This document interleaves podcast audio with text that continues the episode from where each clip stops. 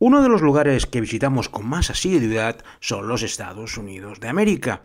Nos gusta cada dos meses pues visitar uno de los estados aprovechando pues que he viajado muy extensivamente por ese país y sobre todo lo, que nos interesa que hay muchísimas series que se han rodado a lo largo y a lo ancho de toda la geografía estadounidense. Hoy vamos a visitar un estado que no es muy conocido, no entra nunca dentro de las preferencias turísticas de los españoles que visitan los Estados Unidos, pero que sin embargo tiene dos cosas que son muy interesantes. Uno de los mejores monumentos de todo el país y luego algunas particularidades que os iré explicando porque hoy con las recomendaciones gastronómicas ya nos vamos a poner a tono para una visita bastante especial. En el apartado comestible vamos a tomarnos unos toasted ravioli, unos raviolis fritos que es la especialidad de la ciudad más importante de este estado, mientras que para el apartado de las bebidas lo tenemos muy fácil, puesto que la poderosísima multinacional Anheuser-Busch tiene su sede en este estado. Y nos vamos a tomar pues una Budweiser de lujo o si preferéis una Michelob, que son las dos marcas principales que vamos a degustar en esta nueva edición de Traveling Series con Lorenzo Mejino, centrada en el estado de Missouri.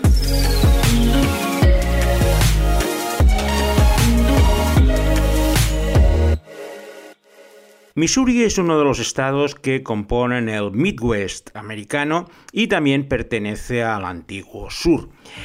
Si os pusiera un mapa con todos los estados, sería de los que costaría más adivinar, puesto que se encuentra en el centro del mapa. De hecho, tiene fronteras con ocho estados, que es el que, es el que tiene más de todos los Estados Unidos y se caracteriza pues por tener el río Missouri que hace la frontera natural y dos grandes ciudades, San Luis y Kansas City.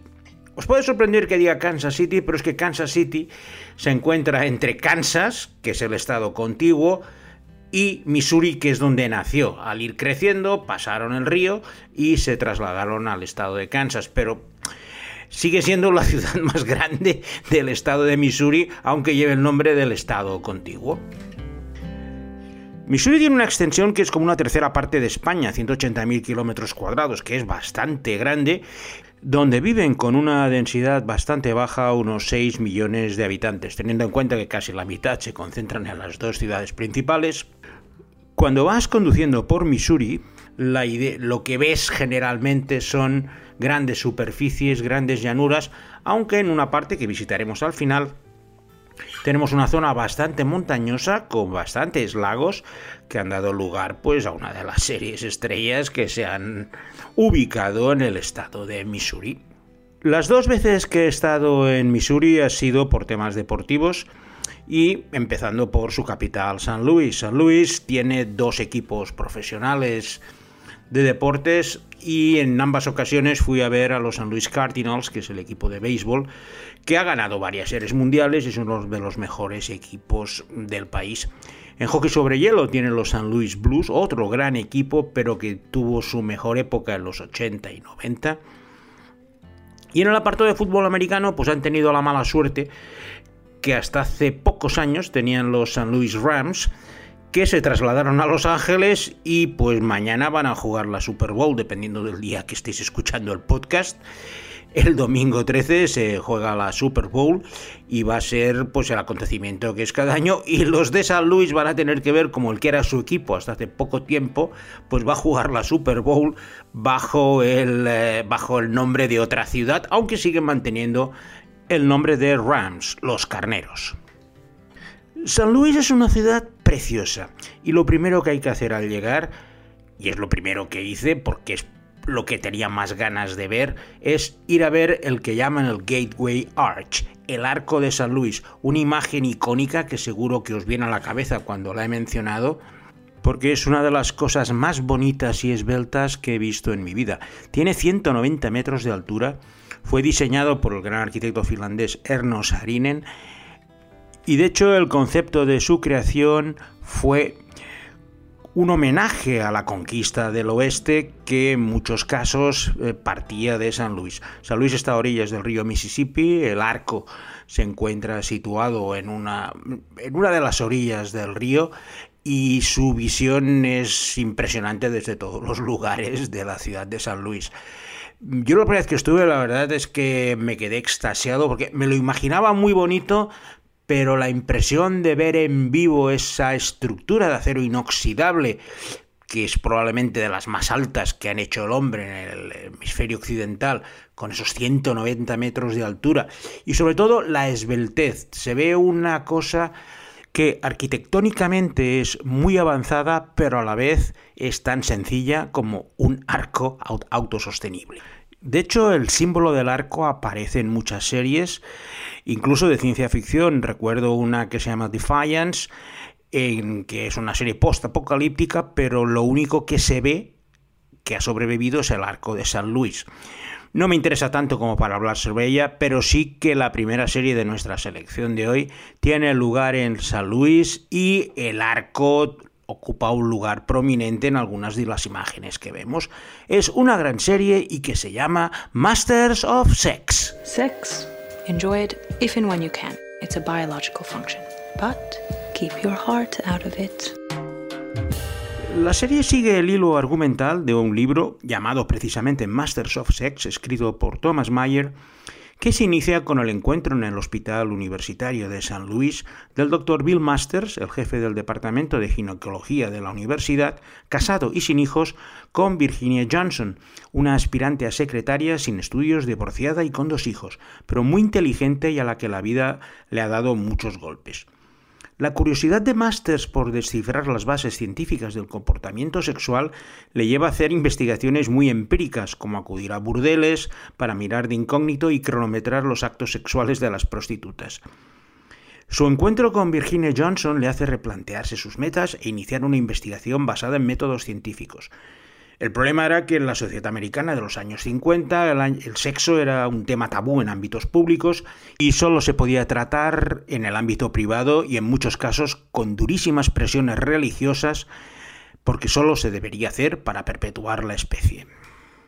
La relación de los dos investigadores con su entorno profesional es la parte más importante de la serie y la vemos a dos niveles. Por un lado, con los voluntarios que se prestan a colaborar en las experiencias sexuales del estudio científico, y a un nivel más alto para mostrar la incomprensión, por no hablar de la hostilidad de sus jefes de la universidad que consideran ese tipo de investigación sexual morbosa, asquerosa y pornográfica. Masters of Sex tuvo un enorme éxito en su primera temporada gracias a las grandes interpretaciones de Michael Sheen y Lizzie Kaplan que los catapultaron a un estatus superior dentro de las estrellas televisivas y sobre todo a nosotros lo que nos interesa en este caso es porque está ubicada en la ciudad de San Luis, una ciudad bastante mojigata, como se podía ver en la serie. Y aunque la serie duró cuatro temporadas, se fue extinguiendo poco a poco cuando la relación entre los dos científicos se, fue volviendo cada vez más complicada.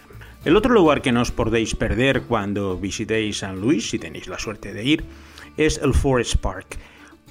Es un parque enorme de casi 1.300 hectáreas que recibe millones de visitantes al año y que fue el lugar donde se celebró la Exposición Universal de 1904 que coincidió con los Juegos Olímpicos de 1904, la tercera edición y la primera que se celebró fuera de Europa. El lugar está lleno de jardines, estanques, muchísimos árboles, además de tener casi todas las atracciones culturales de San Luis, como el Zoo de San Luis, el Museo de Arte, el Museo, de Historia de Missouri o el Centro de Ciencia de San Luis, que todos están en esta grandísima extensión. Allí, cuando he estado, pues me he perdido siempre uno o dos días y yendo de museo en museo y paseando pues, por el extenso parque. Es una verdadera gozada y en especial porque está en el centro de la ciudad, no es... Eh, es una ciudad mucho más agradable, tiene sus rascacielos, pero no es tan agresiva pues como Nueva York o Los Ángeles, por poner un ejemplo, puesto que puedes pasear por este parque, visitar posteriormente el arco y pasar dos días muy muy entretenidos en San Luis. Y San Luis es el lugar también donde se ha ubicado la segunda serie de nuestras cinco selecciones de hoy. Como la semana pasada hice tres en Tonga, hoy he decidido compensar y hacer cinco. Y me estoy refiriendo a Superstore. Just checking your new hire forms. Doesn't say anywhere on here if you've got a girlfriend. Oh, um, no. No. But you are heterosexual, right? Is are you allowed to ask that? No. Superstore nos explica las vidas de los empleados de la sucursal 1217 de la megacorporación Cloud 9, ubicada en un centro comercial de San Luis. Su lugar de trabajo es un enorme hipermercado de precios rebajados donde incluso venden armas y licores. Al pertenecer a una gran cadena, su nivel de autonomía en todas las decisiones es nulo, ya que todas vienen determinadas desde el cuartel general de Chicago. Superstore tiene ocho personajes principales que son una magnífica representación de las clases bajas que han llegado desde muchos lugares del mundo en busca del sueño americano y se encuentran trabajando por el salario mínimo y en unas condiciones laborales bastante precarias para poder ir tirando adelante, pero sin perder el optimismo por esas condiciones que tienen que sufrir. Es una comedia que utiliza esa enorme diversidad étnica para crear una comedia repleta de gags donde todos los personajes se pican entre ellos de forma continua, pero eso no les impide formar un frente unido cuando tienen algún problema laboral, sindical o para lidiar con algún cliente borde y díscolo. Está protagonizada por dos actores cómicos como América Ferrara, la inolvidable protagonista de Betty la Fea, y Ben Feldman, que era uno de los secundarios de Mad Men. Es una comedia con una sola cámara, ha durado seis temporadas y también si queréis conocer San Luis, pues sale mencionado en, muchos, en muchas ocasiones. En la primera ocasión que estuve en Missouri, tuve más tiempo que la segunda y al tener una semana libre, pues decidí alquilar un coche e ir a visitar la parte sudoeste del estado, que era lo que más me interesaba y que es lo que visitaremos al final. Tras salir de San Luis, me dirigí a la capital del estado, Jefferson City, que es una de estas capitales artificiales que no es la ciudad principal del estado, pero que es la sede del Parlamento y de muchos otros lugares, para continuar pues un recorrido muy tranquilo por pequeños pueblecitos de este Midwest donde era una delicia parar en cualquier pueblecito, meterte en un dinner, a tomar un desayuno, estos que veis en las películas y en las series, y comprar en la, tienda de ultramarinos local, pues lo que, me, lo que me viniera de gusto. Y en uno de estos pueblecitos pequeños de Missouri, un ficticio pueblo que se llama Wind Gap, tiene lugar la tercera serie de nuestra selección de hoy, Heridas Abiertas, Sharp Objects. Mama says I need to be careful around you. That true? Are you dangerous? Heridas Abiertas, que es el título con el que se estrenó aquí el original de Sharp Objects, es la historia de Camille Pricker, una joven periodista muy inestable emocionalmente que es enviada por su editor al pequeño pueblo donde nació y creció, Wind Gap, en el estado de Missouri, para investigar la misteriosa desaparición de dos jóvenes adolescentes en su pueblo natal. El reencuentro con su familia, en especial con su madre Adora, vuelve a revivar viejos agravios y problemas de su infancia y pubertad, mientras que intenta construir una relación con su adolescente hermana pequeña Amma, a la que apenas conoce por ser muy pequeña cuando partió del pueblo. La investigación periodística de las dos desapariciones, junto con esa dinámica familiar que tiene que reconstruir Camille, es el hilo conductor de toda la miniserie. Heridas Abiertas desarrolla toda su historia en base a explorar las mentes y las personalidades de las tres mujeres protagonistas a partir de la espoleta narrativa que significa el regreso de Camille a su pueblo natal. Las tres mujeres representan a tres generaciones completamente diferentes, que esconden sus secretos y su furia interior para acabar explotando de maneras muy diferentes. Gracias a los secretos que la investigación de la desaparición de las dos chicas ha ido descubriendo. A destacar especialmente las tres actrices protagonistas, Amy Adams en el papel de Camille, con su madre, interpretada por Patricia Clarkson, y sobre todo el gran descubrimiento que fue una joven actriz australiana, Eliza Scanlon, que hace un papelón como la joven ama, la rebelde adolescente, que ha tenido pues seguramente algo que ver en esa desaparición de sus dos amigas.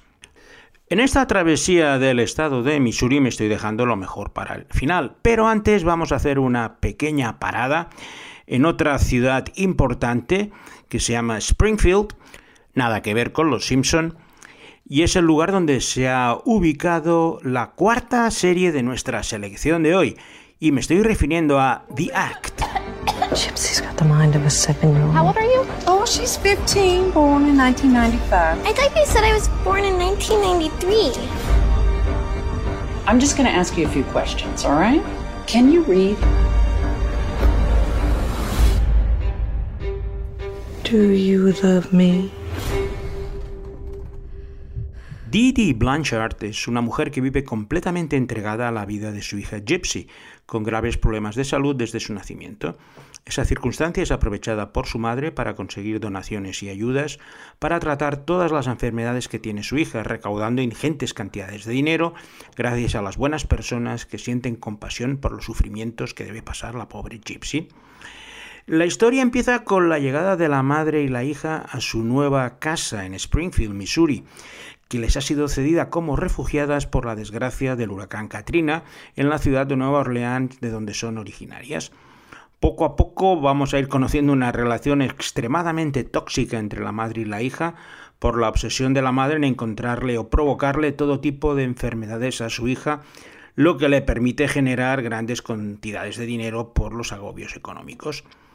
El problema empieza cuando la hija empieza a rebelarse frente a su madre y las cosas empiezan a tensionarse hasta llegar a niveles muy muy elevados. Hay que destacar el importante trabajo de las dos actrices principales, Patricia Arquette en el papel de la madre y Joey King, que son capaces de cambiar su fisonomía de forma camaleónica para meterse en los papeles de la madre y su hija en una de esas interpretaciones que les dieron bastantes premios a todos. Es una serie dura, dramática y funciona muy bien, aunque va evolucionando un poco a peor después de un gran arranque, porque es difícil aguantar esa tensión basada en hechos reales durante 10 capítulos. Pero al estar eh, ubicada en Springfield, en el estado de Missouri, nos viene de perlas para ilustrar nuestra selección. Mi destino final de ese viaje por Missouri era una ciudad pequeñita que se llama Branson, pero que es uno de esos lugares que solo pueden existir en Estados Unidos. Branson es conocida como Las Vegas del Este. Es un lugar que está lleno de teatros, musicales y de espectáculos dedicados al country. Recibe millones de visitantes al año, es el lugar más importante de peregrinación por de toda la gente del Midwest que va a acudir a ver a sus cantantes favoritos que tienen sus propios teatros en Branson donde actúan cuatro o cinco meses al año para luego hacer giras por otros lugares. Es un lugar de residencia. Nunca había visto una concentración tan grande de teatros uno al lado del otro y sobre todo la gente llega muchas en autobuses de todas las ciudades del este a pasar unos días en Branson y ver a los espectáculos de sus cantantes de country favoritos. Otra de las ventajas de Branson es que es una magnífica base de operaciones para explorar las cercanas montañas de Ozark, unas montañas onduladas y no muy elevadas, pero que la construcción de diversas presas artificiales como la Bagwell ha creado un sistema de lagos que lo han convertido pues en uno de los lugares de vacaciones de más lujo de toda esta zona de Midwest donde pues la gente de Chicago, Kansas, San Luis se compra sus casas en urbanizaciones de lujo al borde del lago para poder disfrutar de descansos. Es uno de los lugares más caros que he visto de Estados Unidos, tanto a nivel de casas como a nivel de comida y otras cosas.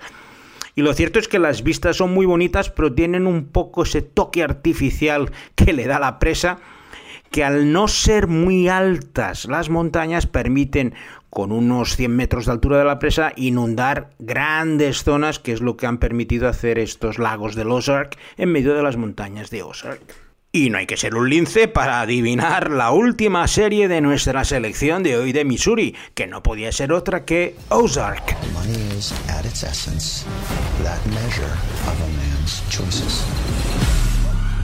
What you do today for our family?